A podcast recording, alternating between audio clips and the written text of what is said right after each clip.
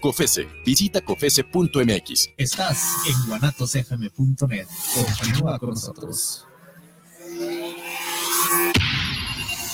Los comentarios vertidos en este medio de comunicación son de exclusiva responsabilidad de quienes las emiten y no representan necesariamente el pensamiento ni la línea de guanatosfm.net.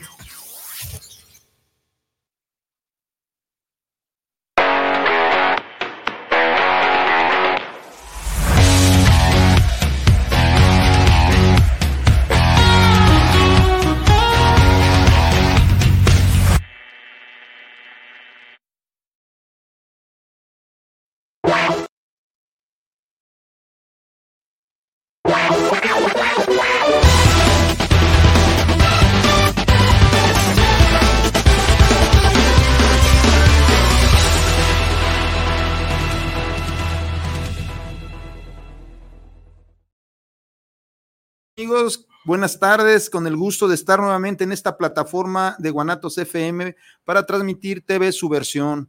Les damos la más cordial bienvenida a los que hacen el favor de seguirnos y estar con nosotros en estas transmisiones. Agradecemos también el apoyo técnico del ingeniero Israel desde cabina para que sea posible este programa. Miguel, bienvenido. Ya teníamos un programa que no nos veíamos o dos. Andaba resolviendo problemas de su trabajo, precisamente rescatando este, ciudadanos precisamente en condiciones de este, gravedad. Miguel, bienvenido. Gracias, Un saludo también a toda la audiencia que sigue muy amablemente todas las emisiones y con el gusto de siempre y continuando pues con esta lucha y siempre pues en defensa de los derechos de los trabajadores de los bomberos de Guadalajara y del Estado. Vamos a iniciar este programa con algunas de las uh, circunstancias, de las cosas que han pasado esta semana en la lucha sindical que representamos de algunos de los gremios, evidentemente no de todos, pero sí es importante, por ejemplo, señalar que el sindicato del ayuntamiento de Tamazula acaba el día de ayer de presentar su pliego petitorio, un pliego petitorio muy interesante, un pliego petitorio evidentemente basado en lo que la ley este, nos faculta como sindicatos, pero también aquí hay algunas prestaciones que son importantes, sobre todo el tema de que se actualice la pensión de los compañeros jubilados en el ayuntamiento, porque desde que se les asignó una pensión no se les ha aumentado la cantidad que se les está dando mensualmente como pensión y ahí sí, pues evidentemente su poder adquisitivo se va deteriorando y cada vez compran menos con lo que han estado este, se les han estado pagando. Entonces, si es importante, le pedimos aquí al presidente municipal la sensibilidad posible para que sea resuelto de manera positiva este, esta, este pliego petitorio. Estaremos pues negociando en Tamazula de Gordiano, según nos responde el ayuntamiento, y sí solicitando pues que sea positivo. Se está pidiendo un aumento del 10% directo al salario para poder eh, recuperar un poco de este poder adquisitivo. Y también, pues, este, hay prioridades porque, por ejemplo, en el departamento del taller mecánico necesitamos un poco de herramientas para que los compañeros puedan seguir dando el servicio y un baño de uso para los trabajadores.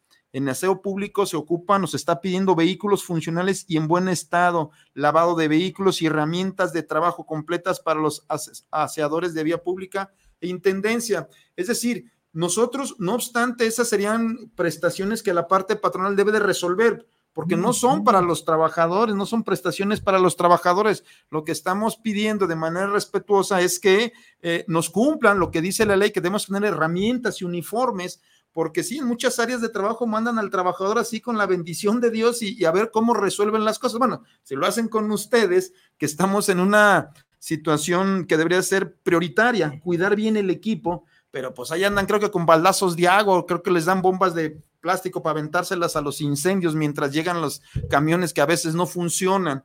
Pero bueno, esas son de las cosas que se están pidiendo y la mayoría son prestaciones o son eh, sugerencias que estamos solicitando para reforzar el servicio público.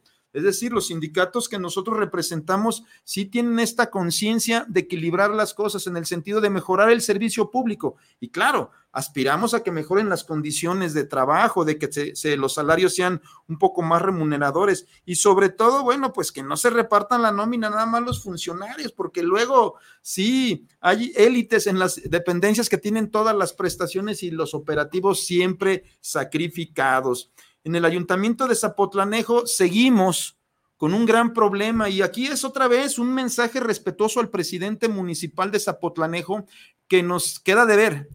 Ya casi se termina esta administración y nos ha quedado de ver de los problemas de fondo de los trabajadores. Si bien sabemos que este ayuntamiento no los generó, pero sí recibió el ayuntamiento y tenía que ajustar las relaciones de los trabajadores a los mínimos que la ley señala. No es posible que no tengan seguridad social, que no tengan pensiones del Estado y que ni siquiera se les garantice que van a recibir atención médica ellos y sus familiares. Entonces, sí es aquí una, un llamado respetuoso al presidente Gonzalo para que se ponga ya las pilas y resuelva el problema de los trabajadores, porque a veces es puro discurso, puro jajaja, jijiji, pero en el fondo no vemos mucho cambio, ¿eh? Y quiero ser claro en este asunto. Nosotros sí creímos que algunos presidentes que derivaban de la izquierda iban a ser más sensibles para resolver el problema de los trabajadores y nos han quedado de ver. Cuando menos en Zapotlanejo, y lo digo con todo respeto para el presidente municipal, nos ha quedado de ver la solución precisamente de estos problemas que son lo mínimo que la ley establece, carajo. Entonces sí es importante pues que se insista con la administración para que antes de que se vayan dejen el presupuesto para que los trabajadores puedan tener cuando menos seguridad social y ya después vemos lo de pensiones del Estado, pero ni una cosa ni otra resuelven y solamente se levantan de hombres diciendo, no lo generé yo, así estaba cuando yo llegué. Pues sí, evidentemente hay rezagos en los municipios de muchos años, sin embargo, si no rompemos estos círculos, entonces jamás nadie lo va a resolver porque no, no lo generaron ellos. Y el, el tiempo de los presidentes municipales es muy efímero. Tres años se van volando. El primer año dicen, déjame, me siento. El segundo año apenas estoy agarrando fuerzas. Y el tercer año dice, ya me voy, ya no pude hacer absolutamente nada. Entonces, sí es un mensaje respetuoso precisamente para que el presidente municipal de Zapotlanejo, pues nos eche la mano con respetar los mínimos que dice la ley. No estamos pidiendo pues otra cosa y además tiene la obligación si se presenta como un presidente de izquierda y de Morena y de la cuarta transformación, carajo, pues resuelvan esto, que los haga diferente de los que dicen que son candidatos de derecha, pero si actúan igual que los presidentes de derecha o de otros partidos que no son, digamos, aliados de la clase trabajadora, pues entonces están mintiendo, la verdad se vuelve esto una farsa. Entonces, sí, aquí es un llamado precisamente para que sean congruentes todos los presidentes que dicen que vienen de la izquierda y que dicen que van a respetar los derechos de los trabajadores, porque ya nuevamente en este proceso ahora sí los vamos a ver otra vez, apóyenos, ahora sí estamos con todo para cambiar las cosas, deje que llegue, pero bueno, realmente no, no resuelve nada. Seguimos también a la espera de que el Poder Judicial de la Federación resuelva una queja que presentamos a favor del sindicato de Ciudad Guzmán, precisamente por un reglamento ilegítimo que autorizó el, Cabildo, en donde condicionan todos los derechos de los trabajadores. Ya no son derechos reales, sino expectativas de derecho, porque cambiaron algunas de las redacciones y este reglamento ni siquiera contempla la participación de los sindicatos en la toma de las decisiones. Única y exclusivamente la parte patronal va a determinar qué, cómo y a quién gana más, a quién le dan otros nombramientos, a quién les dan capacitación, etcétera, etcétera.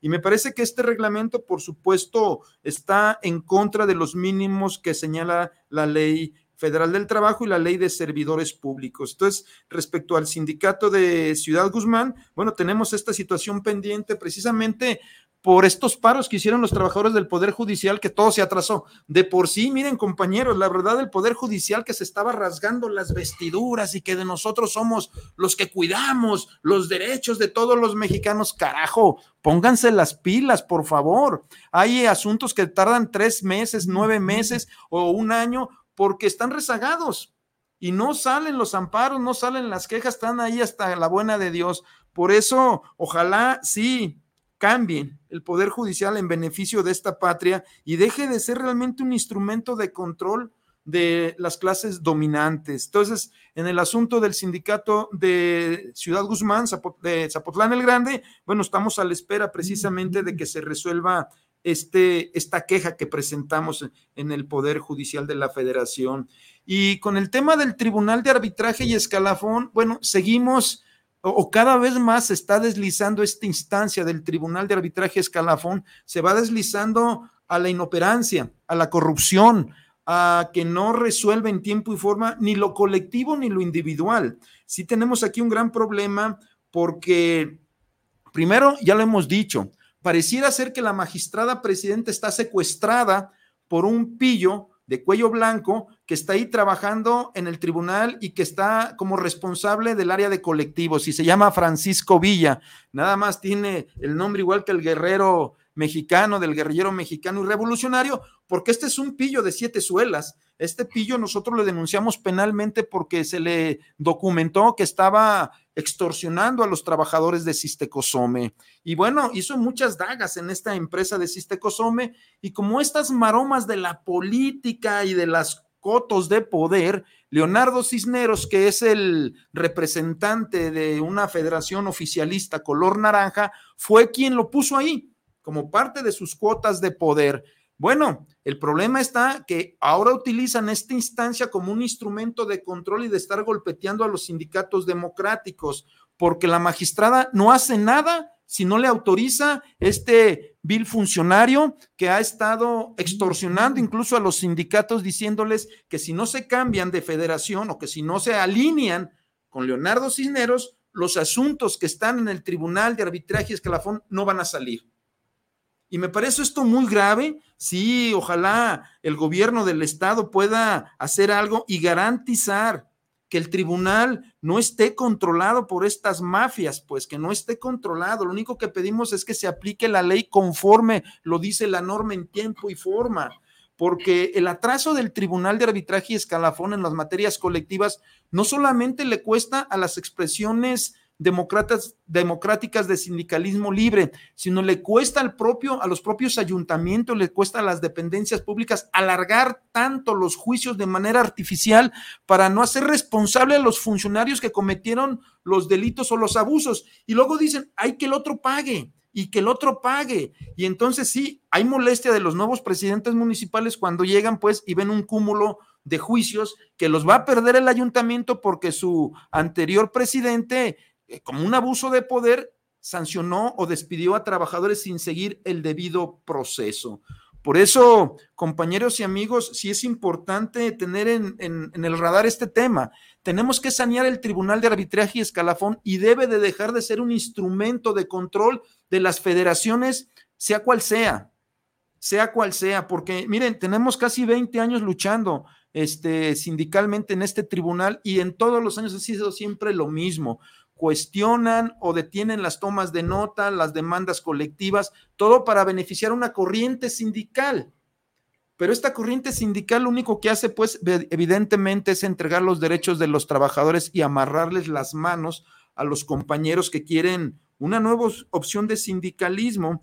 Por eso, si es urgente este tema del Tribunal de Arbitraje y Escalafón, es urgente que tomen medidas, pues, porque el Estado está tronando es el Estado el que está tronando. Hay estudios que señalan que son millones y millones de pesos los que se deben a, por laudos en todo el Estado. Hay municipios que se han declarado incapaces de cumplir con el pago de estos laudos porque no tienen recursos, no les alcanza.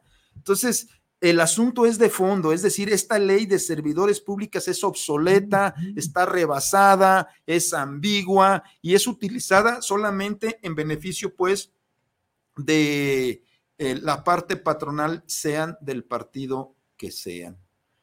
Por último, antes de llegar también al tema de qué está pasando con los compañeros bomberos, ya no lo comentará Miguel, creo que ya se mejoraron todas sus cosas, ya resolvieron todo, este, ya les aumentaron el salario, ya toman en cuenta a los viejos para darles mejores nombramientos para que a la hora de que se pensionen tengan una mejor pensión, ya los tratan muy bien, ya les hacen reconocimientos cuando se van.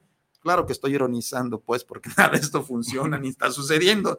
Ya estoy viendo a Miguel así como que haciendo este, caras de, que, estás hablando. Claro, desafortunadamente, este, las situaciones continúan, ¿no? Este, en el Parque Metropolitano, no, el Parque Montenegro, pues, y Solidaridad, ya se hicieron la propuesta, ya el Tribunal de Arbitraje Escalafón admitió la demanda, ya se hizo una propuesta a la Secretaría General de Gobierno para ver si podemos resolver de manera conciliatoria y conforme a la ley, reinstalar a los que se quieran reinstalar y liquidar a los que se quieran liquidar conforme a la ley. Eso es lo que estamos pidiendo, porque ninguna de nuestras peticiones han sido en contra de la normatividad o en contra de los mínimos que la ley señala. Sin embargo, bueno, ya saben ustedes cómo es este asunto de la discrecionalidad de los funcionarios que la hacen de parte patronal. Le vamos a pedir al ingeniero Israel que nos pase unas imágenes de los compañeros bomberos. La primera imagen ya nos lo va a explicar aquí el compañero Miguel. Son imágenes de un daño que sufrió un vehículo. A ver, Miguel, platícanos cuál es el contexto de este asunto. Sí, pues como bien lo menciona usted, eh, esta situación se deriva de pues ahora sí que la buena voluntad de uno de los compañeros y que pues ahora sí que los titulares, el director, el coordinador de la dependencia y, el coordinador intermunicipal no han hecho absolutamente nada para resolver este problema de la falta de, del personal. Este, pues hay compañeros que tienen esa buena voluntad de, apoyar y este fue el caso pues de este compañero Gabriel que pues ahí sin tuvo este, ahora sí que sufrió este percance y, esta unidad eh, ya había sido anteriormente reparada por, por otro percance que sufrió la unidad y, lo, aquí lo, lo, interesante es de que eh, ahora sí que la, eh, esta empresa, DESPA, que es la que subarrenda estos vehículos, pues únicamente dentro de esas, de unas cláusulas dice, solamente puedes, cualquier daño que sufra la unidad puede ser reparada en estos talleres. Entonces, esa, esa agencia, pues como algunas otras agencias, la verdad que sí, sí, sí son muy, muy ventajosas en cuanto a los costos que están manejando, presupuestan, eh, ahora sí que uh, son presupuestos muy elevados y como pueden observar ahí se ve que casi casi la, reparación fue hecha con llana este y con cuchara creo que mastique le pusieron ahí cemento no algo así. yo de verdad que pero eso fue de un golpe anterior no desde el compañero. un golpe anterior así es y, bueno les, salió bastante elevado el, precio al anterior compañero y este entonces aquí ahora sí que cuando sufre este nuevo daño la, unidad, este, pues se, nota ahí a todas luces que ese daño fue reparado pues en un taller que no cumple pues con los mínimos, ni siquiera tampoco los, los eh, estándares de calidad, ¿no? Y, bueno, están haciéndole un presupuesto bastante elevado. Nosotros lo que le, la recomendación que le hicimos pues al compañero que llevara algunas propuestas de algunos talleres que se puedan eh, que estén más accesibles, ¿no? ¿Cuánto les cobran por este golpe? ¿A cuánto se lo cotizaron al compañero? Por arriba de los 30 mil pesos. Arriba de los 30 mil Y ahí se está viendo pues que ya estaba reparado con una técnica muy extraña, parece ahí que de la 5 de febrero, no parece de agencia de, automóviles nuevos, pero también había, no sé si sucede esto, la idea de que esta agencia subarrenda o más bien subcontrata a otros talleres más pequeños para darles el trabajo, o sea, no los hacen ellos, sino se los da a otros talleres. Así es, eh, eso, es también una de las cuestiones que pues no deja de sorprendernos que la agencia de vehículos deriva estos trabajos a, uno, a talleres, pues por, a lo mejor por la carga de trabajo, pero, pero lo que sucede aquí es de que si, si pueden observar pues toda la audiencia, los compañeros, que pues ahí, ahí se hizo, yo de verdad que sí, faltó solamente la grava y, este, porque se, se, hizo un resane, un relleno ahí con llana, cuchara y con todo lo que... No, bueno, es, es, obvio que los que les están subarrendando el equipo al ayuntamiento quieren que este equipo evidentemente quede bien porque lo van a recoger. Así si es. así, ¿no? Así es. Terminando el trienio, todas estas camionetas van a volver a la agencia y entonces Bomberos se queda sin equipo. ¿Se va a desmantelar el equipo de bomberos? Sí, para los compañeros que, que tengan la idea de que esos vehículos al final de, de ahora sí que del contrato, eh, porque muchos de ellos ni siquiera van a terminar con ese contrato, eh, ahora sí que van a, van a retornar a la, a la, misma empresa esta que les está subarrendando, porque sería muy, pues ilógico pensar que si nosotros les rentamos alguna, eh, alguna de estas empresas de, de, autos, Hertz o alguna otra empresa, un carro durante cierto tiempo, seamos clientes frecuentes, nos van a regalar el carro, pues claro que no.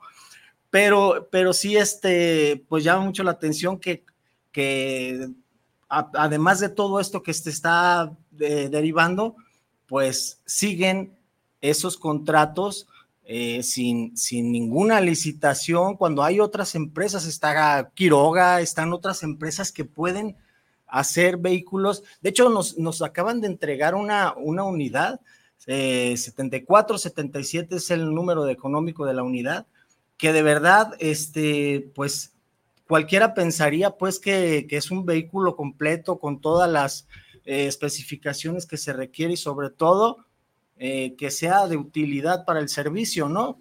El ataque contra incendios. Y no, la verdad que ni siquiera tiene muchos problemas, no solo en el manejo, sino también en la operación. La presión no es la que se requiere. De hecho, inclusive la instalación de, de cómo se debe de operar este vehículo. Pero es nuevo ese hechizo. Es no, nuevo. Es nuevo. Pero, pero, pero, este, se le hacen esas modificaciones. La ah. empresa, inclusive, como la capacidad es para 6 mil litros de, de, el tanque que, que cuenta, eh, pues no se le hizo ni siquiera una, eh, no se tomó en cuenta el peso, eh, porque bueno, salen de, de agencia y, y, con, y, con, una cierta especificaciones, como por ejemplo la suspensión, que debe de soportar claro. cierto peso, pero pues estos sí. hacen unas modificaciones y, y, de verdad que, este, pues sin tomar en cuenta esos criterios que, que en la agencia con, con ingenieros, este, o, la, o la, ahora sí que la, la, la, empresa automotriz lo diseñó y, y, estas modificaciones, claro que cuando van ahí los, los operadores, los bomberos, pues ahí se, se escucha en algún tope el golpeteo de ya no es amortiguador, fierro con fierro, porque pues el peso ya lo rebasó, ¿no? Ahí tenemos una muestra pues de esta administración cuestionable, cuando menos, en teoría, por lo que está diciendo el compañero Miguel, si el eh, camión no cumple con las especificaciones, debería de regresarlo al ayuntamiento o exigirle a la empresa pues que cumpla con estas este, señalamientos, con esas especificaciones concretas para que puedan dar un servicio. Desafortunadamente pareciera pues que son como simulaciones, ¿no?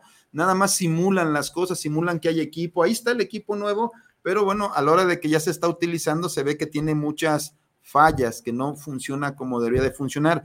También hay una imagen ahí que nos mostraste de un convivio de ya de los compañeros que ya se retiraron o que cumplieron edad. A ver, ingenieros, ahí están. ¿Qué es este asunto? A ver, platícame. Bueno, eh, aquí estamos. ¿Se están organizando para hacer alguna revolución, algo, defender sus derechos, nada? Eso sería excelente, pero bueno, aquí estamos festejándole eh, al compañero Salvador Asensio Telles, al cual le mando un gran un abrazo fraternal, de verdad, porque él pues cumplió sus 30 años de servicio en la dependencia, 30 años de entrega, de lucha, de, de riesgos de, de, dar una tercera parte de su vida al trabajo y siempre con esa, pues él, él con, con, con esta buena actitud. Eh, actitud. hacia, y de verdad, con una persona muy amable, muy atenta, respetuoso y muy responsable este señor Salvador Asensio. De verdad que sí nos, nos duele mucho ver la actitud eh, de verdad tan eh, insensible eh, de, del titular, del comandante Pulido y también del comandante, eh, del coordinador intermunicipal, que de verdad que si no haya sido por este convivio, pues Pasan pasa desapercibido. Sí. Los desechan así como basuramos ya. Así es, de verdad que ni siquiera eh, se, se notó, no se vio la mínima intención de, de, de algún reconocimiento, cuando... no sé, un diploma, una medalla, un casco de bombero, una hacha de bombero. Bueno, algo. una Tupsi que le dieran, cuando sí, menos, sí, sí, una, algo, Pero eso es lo que estamos nosotros cuestionando precisamente, que los que llegan de funcionarios a la parte patronal en muchas dependencias se hacen bien insensibles y empiezan incluso a utilizar los recursos como patrimonio, eh, regateándole los, todos los derechos a los trabajadores. Y aquí ese, es un asunto, compañero. Yo creo que una buena causa de los bomberos que deberían de consolidar es precisamente que, que todos tengan ciertos derechos que a la hora de que pase cierto tiempo puedan subir a un grado o cuando menos el último año puedan subir a un grado para que puedan tener una mejor pensión. Yo no sé por qué los sindicatos oficialistas que están ahí no se meten a resolver las cosas de fondo. Bueno, sí lo sé, evidentemente porque no son sindicatos, son organismos de control para los trabajadores, nada más, porque ni tienen vida democrática, ni ponen a consideración de las asambleas las decisiones que se deben de tomar, ni les dan información a sus compañeros para que tengan más elementos y tomen mejores decisiones. En fin, compañeros bomberos, ojalá este, despierten, tomen conciencia porque realmente lo único que ha estado haciendo Miguel en todos los programas básicamente es pedir que los funcionarios cumplan con los mínimos que la ley establece, no estamos pidiendo más, que se cumpla y por supuesto que al compañero bombero se le dé respeto, se le reconozca pues su integridad, se le reconozca su esfuerzo y se le retribuya precisamente en esa medida con un mejor salario cuando se va a pensionar, cuando menos. Ahora, también hay otra propuesta, analizando, Miguel, lo que señala la ley, de que, bueno, cuando menos les paguen una prima de antigüedad cuando se, salen. La ley federal del trabajo señala que sea cual sea el motivo de tu separación de una fuente de trabajo después de que tengas 15 años, tienes el derecho de que te paguen una prima de antigüedad de cuando menos dos veces el salario mínimo, si ganas más que el salario mínimo, dos veces. De manera tal que entonces cuando te pensiones tienes derecho a que te den cuando menos, son como unos 150 mil pesos como liquidación, como ya reconocimiento a todo el tiempo que dejaste ahí. Sin embargo, pues evidentemente en el servicio público no toman en cuenta esto. Deberían o deberíamos de empezar pues para que en el área de bomberos, que son de las áreas más riesgosas, si no se logró que se les diera una pensión a los 25 años, sí cuando menos se les reconozca la antigüedad cuando salen no subieron de, nivel, no subieron, pues cuando menos reconocerles esta, esta antigüedad que debería de ser este, algo de trámite, nada más por el tiempo que va pasando. Bueno, vamos a entrar al asunto de los saludos. Le mandamos un saludo fraternal al compañero Luis Flores del IDEP, compañero Qué bueno que está aquí presente con nosotros a la compañera Isabel Flores también del sindicato de Tlajomulco, estos compañeros que siempre han sido guerreros para defender a sus agremiados. El compañero Héctor Ramos, Héctor Ramos del Sistecosome. Y Héctor Ramos platica aquí una anécdota interesante de este pillo de Francisco Villa. Dice, yo conozco al licenciado Francisco Villa, eh, yo convoqué al licenciado Francisco Villa a una reunión para demostrar que Villa es un ratero, en la administración del Sistecosome cuando se perdieron dos camionetas llenas de refacciones nuevos para los camiones de Sistecosome. De Guadalajara a Vallarta, desaparecieron. Nadie supo dónde quedó. Y fue precisamente cuando Villa estaba allí de administrador. Y bueno, no era el, el, titular, el titular era Lázaro Salas, pero Villa era como el segundo de a bordo y hacía muchas triquiñuelas, muchas raterías, muchas extorsiones a los trabajadores. Y sí recuerdo de este asunto, pues, en donde se perdieron muchas refacciones porque nosotros estamos presionando para que los camiones de Puerto Vallarta tuvieran refacciones y salieran. A veces no salían los camiones por falta de un clutch, falta de alguna situación que no era tan complicada, pero ya en ese tiempo ya se habían tomado la decisión de tronar la fuente de trabajo. No querían que fuera funcional, sino tronarla.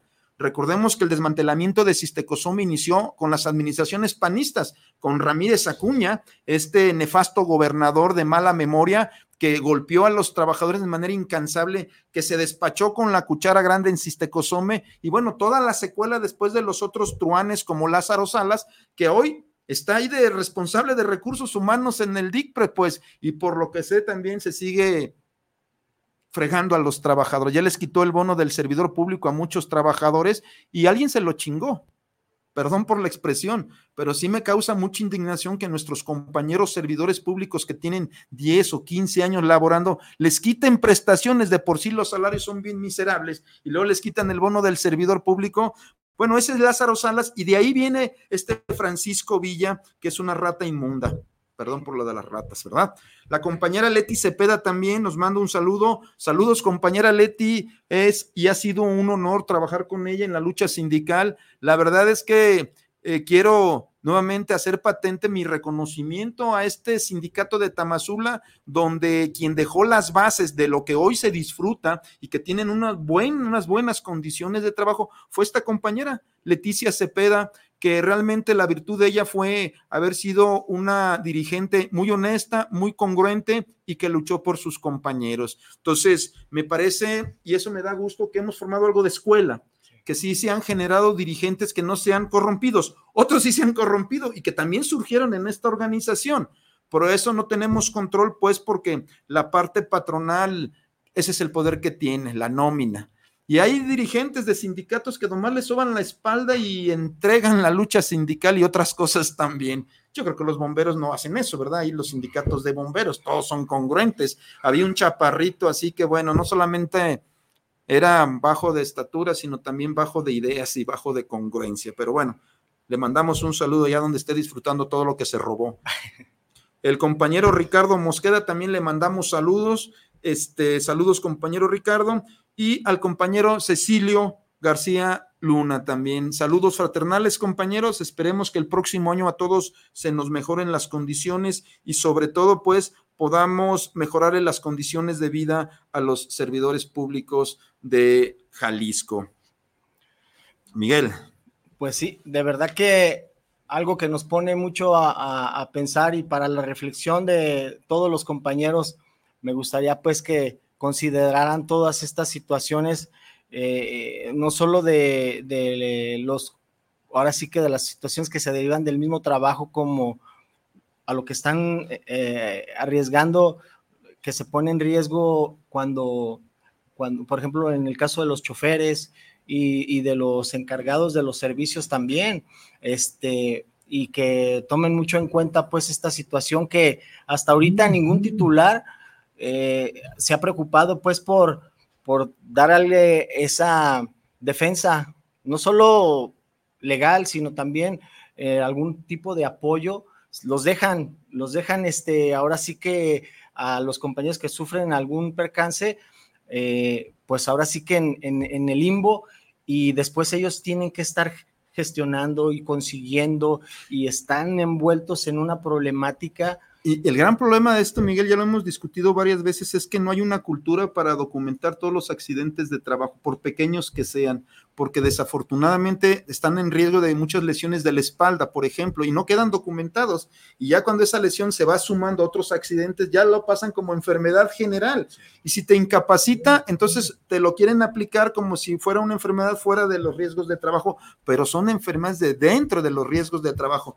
De hecho, yo creo que debería de haber, no sé si lo haya, nos vamos a poner a investigar, debería de determinarse cuáles enfermedades por sí mismas ya son profesionales y si la padece algún trabajador bombero, automáticamente se autorice como riesgos de trabajo. De hecho, la, la organización, la, la, OMS, este, la Organización Mundial de la Salud, eh, ahora sí que aprobó o aceptó que el, el, ahora sí que el, el trabajo de, bomberos, la profesión de bombero eh, es, es causa del cáncer, es una de las causas de cáncer. Entonces, pues ahora sí que es una, es una instancia este, que debería de, tomar en cuenta esos criterios también. El, no solo, no solo las dependencias, este, sino también, en este caso, el Seguro Social, que, que pues es quien finalmente manda los dictámenes pero aquí tenemos varios problemas. Es que sí, el seguro se lo manda el dictamen. Ok, ya pasaste esa etapa. Pero luego llega a pensiones del Estado y los médicos de pensiones dicen, no, estás buenísimo para seguir trabajando, aunque te ven en la cama tirado y con sondas, dicen, no, todavía puedes trabajar moviendo el dedo y la, o sea, yo no sé si hay una consigna de los médicos de pensiones del Estado, pero a muchos de nuestros compañeros de muchas dependencias que los vemos prácticamente ya desahuciados, no les quieren dar la pensión precisamente porque ellos dicen que pueden seguir trabajando en otras áreas, ¿no? Este, pero sí me parece grave pues esta situación y yo creo que serán uno de los temas que tienen que entrar los nuevos grupos que van a tratar de llegar al poder. Es decir, son temas que sí deben de empezar a cuestionar para cambiarlos. Es decir, lo que estamos tratando de hacer aquí no es solamente estarnos quejando amargamente de las cosas que no están funcionando, sino empezar a generar conciencia para proponer precisamente los cambios, que eso es lo importante. Vamos a mandar saludos también al compañero Manuel Sánchez, saludos para el programa de TV Subversión, siempre con temas buenos y fuera, de, fuera los abusos para los compañeros bomberos. Saludos, compañero Manuel Sánchez, qué bueno que estás con nosotros, ojalá podamos reunirnos pronto. El compañero Eduardo Morales, saludos desde Tlaquepaque, Centro, saludos para el programa. Manuel Telles también nos manda saludos, saludos para el licenciado Peña y el compañero Miguel.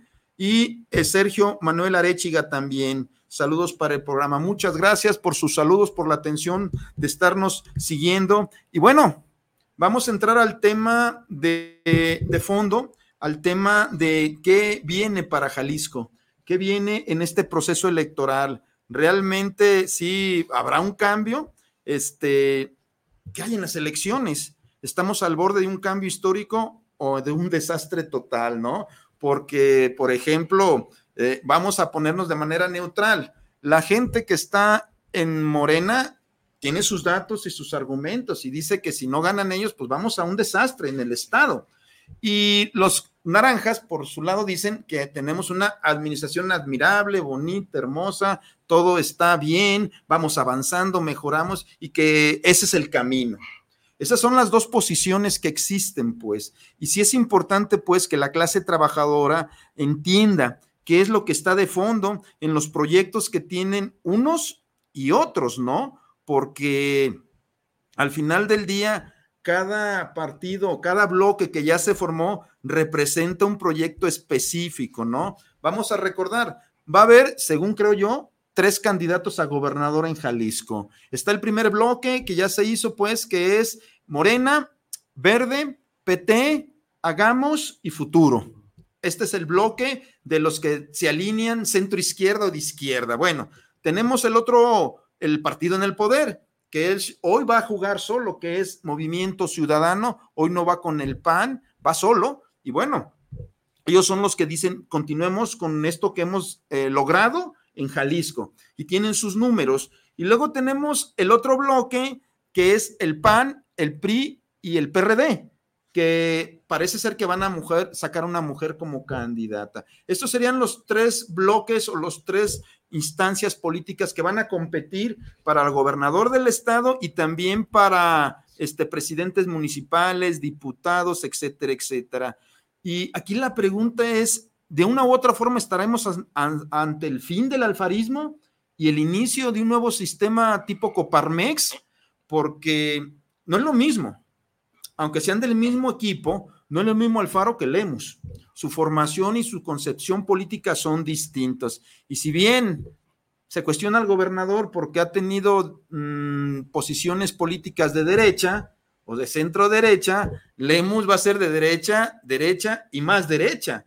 Yo no creo que matice absolutamente nada porque incluso creo que Lemus no cree en el Estado, no cree en los servicios públicos, no cree en, precisamente en que el Estado deba de garantizarle a, los ciudadanos algunas cosas, e incluso este, se dedicó a cerrar centros del DIP Guadalajara en este periodo que lleva aquí en Guadalajara. Y esa es la política, y sus argumentos eran, pues porque no eran prioridad para su gobierno que no eran prioridad que tuvieran estas casas de sociales que hay en muchas colonias en Guadalajara y que sí, de una manera u otra, mejoraban la calidad de vida de los ciudadanos. Ah, ya los quitaron. Y empezaron con este otro proyecto que creo que se llama eh, mm, algo así como ah, que tiene que ver con las abejas y quieren como reproducir lo que hace el DIF, pues, pero con otro esquema, con otro esquema distinto, pues, ¿no? Este, pero bueno, esto es lo que está en juego y yo creo que sí, la clase trabajadora debería de revisar con lupa lo que representan unos y lo que representan otros. En el caso de MC, sería importante hacer un análisis eh, muy sereno, muy claro, de las cosas buenas que pudieron haber hecho, porque tampoco podemos decir que cada sexenio se tiene que inventar todo nuevo tiene que haber una continuidad de algunas cosas que salieron bien y evidentemente cambiar todo aquello que no fue bien visto, que no fue este, beneficioso para la sociedad. Yo sí quiero señalar algunas cosas que sí deben de diferenciar a los gobiernos de izquierda de los gobiernos de derecha. Y una de esas cosas es precisamente el tema de las privatizaciones, el tema de las concesiones, el tema en donde mm, incluso, ¿te acuerdas de estos conceptos de lo público-privado? que se hacían inversiones y desarrollos con dinero público, poquito dinero privado, pero al final las ganancias se los llevaban los entes privados y el Estado pues nada más era el financiador, el financiador de estos proyectos. Esos son los tipos de cosas, a diferencia de la izquierda, que la derecha sostiene como positivas.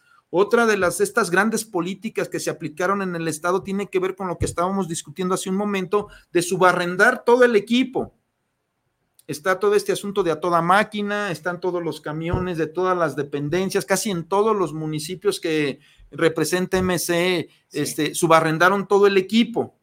Yo no tengo los datos, me, me declaro este, ignorante de los datos concretos de que nos demuestren cómo es que se ahorra o se gana más subarrendando todo este equipo a precios millonarios y que al final todo el equipo vuelve al particular y el municipio o el ayuntamiento o el Estado se queda sin equipos. Y si vemos lo que costó subarrendarlo a lo que hubiera costado comprarlo, no entiendo dónde está el ahorro. Es como el tema de los outsourcing, que también es importante decirlo. Fue esta administración de los naranjas los que empujaron mucho este tema del outsourcing en Guadalajara y en otras dependencias, pero donde nosotros pudimos verlo de manera clara fue precisamente en Guadalajara, en donde contrataron una empresa para que limpiara albercas, para que barriera las unidades. No obstante, hubiera personal calificado que se les llama alberqueros para que pudieran hacer el trabajo. Incluso nosotros lo que proponíamos que estos alberqueros capacitaran a todo el personal que tenemos ya ahí para que pudieran hacer el servicio, pero no, Seguramente eso no es buena administración. Y lo que hicieron fue contratar empresas privadas que simularon el servicio, porque nosotros detectamos que el servicio de mantenimiento de las albercas lo seguían haciendo los trabajadores de base. Y acá entraban puras facturas, puras facturas estuvieron pagando. Pero luego cuando revisabas lo que la empresa privada le estaba cobrando al ayuntamiento por rentarle trabajadores que limpiaran la alberca, le costaba más caro al ayuntamiento eso que contratar directamente a los trabajadores. Pero lo más grave, para mí, lo más grave es que el ayuntamiento permitiera que estos trabajadores no tuvieran derechos mínimos, que fueran explotados. Eso es lo más grave, porque la ley señala que un, eh, eh, una dependencia pública, un funcionario público que la haga de parte patronal, no puede permitir que en el área de su influencia o de responsabilidad haya dos tipos de trabajadores, de primera y de segunda. No puede hacerse el ignorante de voltearse para otro lado y contratar a un outsourcing donde los trabajadores los están explotando vilmente, donde sabe que no tienen seguro social, que no les pagan las prestaciones mínimas, pero siguen canalizando millones y millones al particular que está rentando a los propios trabajadores este, como una nueva modalidad de esclavismo, porque estos trabajadores no tienen ningún derecho absolutamente. Entonces, sí es importante tener claridad de cuál es la política que están ofreciendo los bloques. Los priistas, panistas y perredistas realmente no entiendo que vayan a proponer, porque ya los dos grandes polos ya están más o menos armados, pues, aquí en el Estado los priistas, panistas y perretistas, ¿qué van a proponer? Si fueron, eh, se alinearon a todo lo que hizo MC, ¿cómo van a poder ahorita criticar que están en desacuerdo con algunas políticas públicas si todo el tiempo estuvieron avalando estas políticas? Pero aquí también quiero darle un llegue al que era el representante de Morena en el Congreso del Estado, este funcionario, este, eh, ¿cómo se llama? Este funcionario que viene del PAN, Chema Martínez, que trae ahí el Chapulín Colorado como su logo, que ahora representa a Morena y que incluso quiere ser el candidato a gobernador de Morena y que ahí anda comprando voluntades y tratando, bueno, este personaje Yo no recuerdo que hubiera hecho una defensa de los derechos de los trabajadores en el Congreso del Estado o que se hubiera opuesto a cualquiera de las iniciativas del gobernador que no estaban muy claras o que representaban lesiones para los trabajadores. Y como ejemplo, el tema de los compañeros de los parques metropolitanos, Solidaridad y Montenegro, donde se le dijo al, a este coordinador, a Chema Martínez, que se estaban vulnerando los derechos de los trabajadores porque no se les quería liquidar conforme a la ley federal del trabajo, sino aplicarle la ley de servidores públicos y obligarlos a renuncias voluntarias de su antigüedad. Bueno, este funcionario Chema Martínez no le importó, no le importaba esto, no movió un solo dedo, una sola sílaba para defender a los compañeros y el proyecto pasó. Hoy tenemos demandas precisamente en las instancias para proteger a estos compañeros porque nos falló el representante de Morena en el Congreso del Estado. Y hay que decirlos claro, y ahora pide ser candidato a gobernador, ¿como para qué? Que se vaya a MC y sea candidato de MC, me parece bien, me parece congruente, o al PAN, pero que no esté engañando y que no se dejen engañar los verdaderos morenistas con este tipo de personajes que son eh, muy proclives a entregar las luchas a cambio de favores políticos. Miguel, ¿qué dices al respecto? Definitivamente, y de verdad es un llamado muy atento y, hacerles el exhorto a, toda la ciudadanía, a todos los trabajadores, principalmente los trabajadores que estamos al servicio del Estado, eh, pues qué tipo de gobiernos eh, se quiere que, ya sea que continúen con estas políticas de verdad tan nefastas y, también este, pues no sé si, si siguieron eh, ahora sí que siguiendo esta, esta investigación que hizo y que subió el, regidor Alejandro Puerto en, torno a un desvío de 300 millones de pesos que está involucrado aquí este, el, tanto el alcalde o, el alcalde con licencia este, y, el, y ahora sí que el alcalde de, de, Zapopan, ahí se están echando la bolita a ver cuál este, tuvo la culpa, ¿no? Pero pues sabemos pues de antemano que todo inicia con la gestión de, Pablo Lemus y pues ahora sí que un llamado para que sigan eh, haciendo conciencia y, que sea un voto bien reflexionado, ¿no? Totalmente de acuerdo. Nos manda también saludos Heriberto Godoy, saludos para el programa de TV Subversión. Y aquí hablamos pues que también Morena tiene su laberinto. Morena tiene su laberinto con personajes impresentables como Chema Martínez y como otros que al final del día no representan una transformación, no representan un cambio. Y aquí, bueno, no sabemos cómo se va a acomodar este asunto porque lo que trascendió es que con este acuerdo con Kumamoto, Kumamoto va para Zapopan, cuando mucha gente veía también con muy buenos ojos a Alejandro Puerto como un buen candidato a presidente municipal.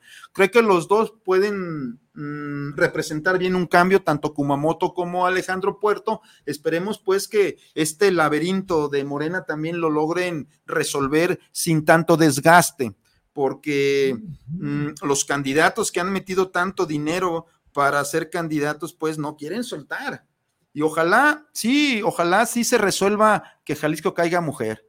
La verdad es de que sería una bocanada de aire fresco y no cualquier mujer, pues si aquí a lo mejor este, van a decir que estamos haciendo campaña, pero después de un análisis reflexivo, creemos que la mejor candidata que tenemos en este momento para Jalisco se llama Ceci Márquez. Ceci Márquez es una compañera diputada federal que le hemos visto cómo ha defendido el proyecto de la Cuarta Transformación en los hechos, precisamente en tribuna, cómo se ha enfrentado a estos derechangos y a estas senadoras también que representan el pasado y que ha sido nuestra compañera Sassy la que ha estado empujando también dentro de sus atribuciones los cambios, el acuerdo para el presupuesto del siguiente año, en fin, ha sido muy congruente y no es una mujer que se haya hecho ahorita, que de repente salió, sino que ya tiene muchos años precisamente en la lucha de izquierda, muchos años al lado del presidente Andrés Manuel López Obrador apoyándola y es precisamente desde nuestro punto de vista nuestra mejor candidata. ¿Por qué?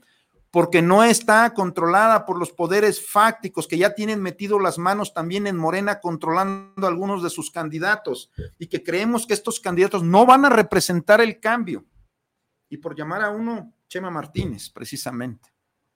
Entonces, me parece que sí, los trabajadores debemos tener conciencia. Yo les decía y lo dijimos claramente, no nos, no nos ocultamos.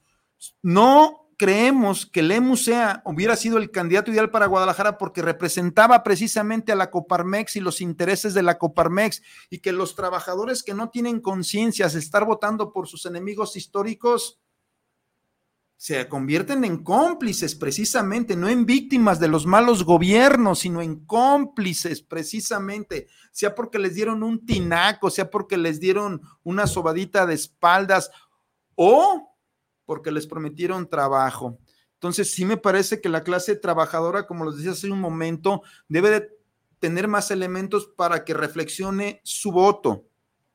Y es lo que estamos tratando de hacer nosotros, darles elementos para que la gente tome una decisión honesta. Jalisco necesita sacudirse muchas de las inercias que ya crearon metástasis, que ya crearon una administración cancerosa en muchos lugares. Habrá cosas positivas de MC, no lo dudo, pero sí en estos momentos creo yo que la inercia de estar tanto tiempo en el poder corrompió a muchos de los cuadros y se perdieron los objetivos, si alguna vez los tuvieron, de una transformación que no fuera neoliberalismo y que no fuera la derecha porque me parece que Jalisco se ha convertido en el último reducto del neoliberalismo en la República, además de Nuevo León, por supuesto, con este joven valor este, de Nuevo León.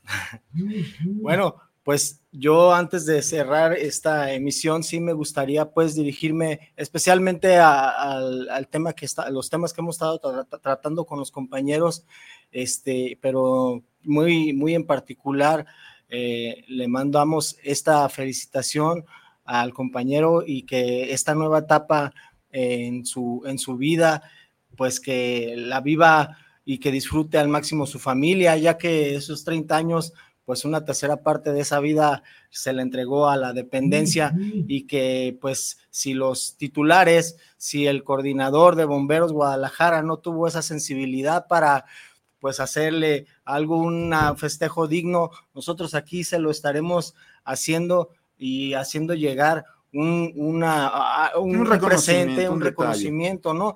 Y también pues este, en este caso, Chava, yo lo que sí te puedo decir pues de que todo gran hombre, y recordar mucho esto, compañeros, todo gran hombre, pues en su, a través de su vida tiene un objetivo, ideas y sobre todo esa, pues, eh, el, el, fin y el concepto de, de, la finalidad de su vida, ¿no?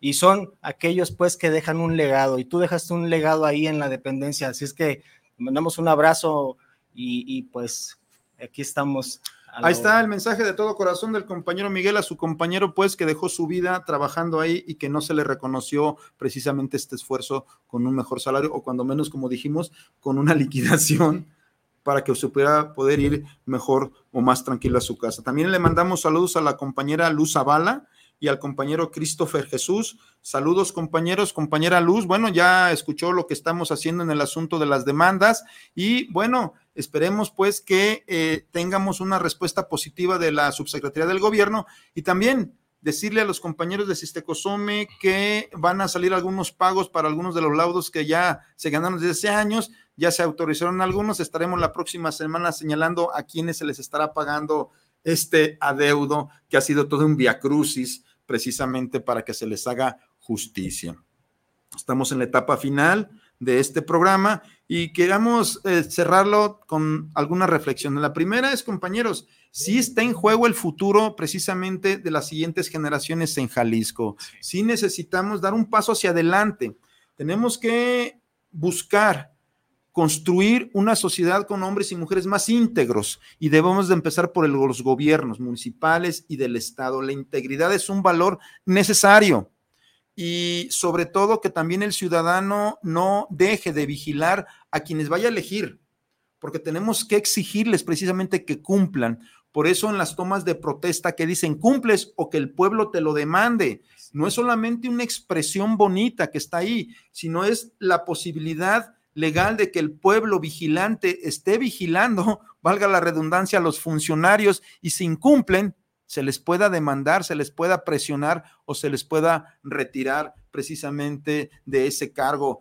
Porque los funcionarios, muchos de los que llegan se sienten dueños de la nómina, se sienten dueños de la dependencia. No, señores, son igual que los trabajadores de abajo, son servidores públicos y es la ley lo que nos une y están obligados a cumplir los mínimos que la ley señala en materia laboral. Desafortunadamente, esta ley obsoleta que tenemos de servidores públicos en Jalisco no tiene los mecanismos para sancionar a los funcionarios que no estén respetando los mínimos de ley. No les importa, ¿eh? No les importa respetar la ley porque no hay mecanismos precisamente. Ganas una demanda en el Tribunal de Arbitraje y Escalafón y para que la puedas ejecutar tienes que solicitarle al Congreso.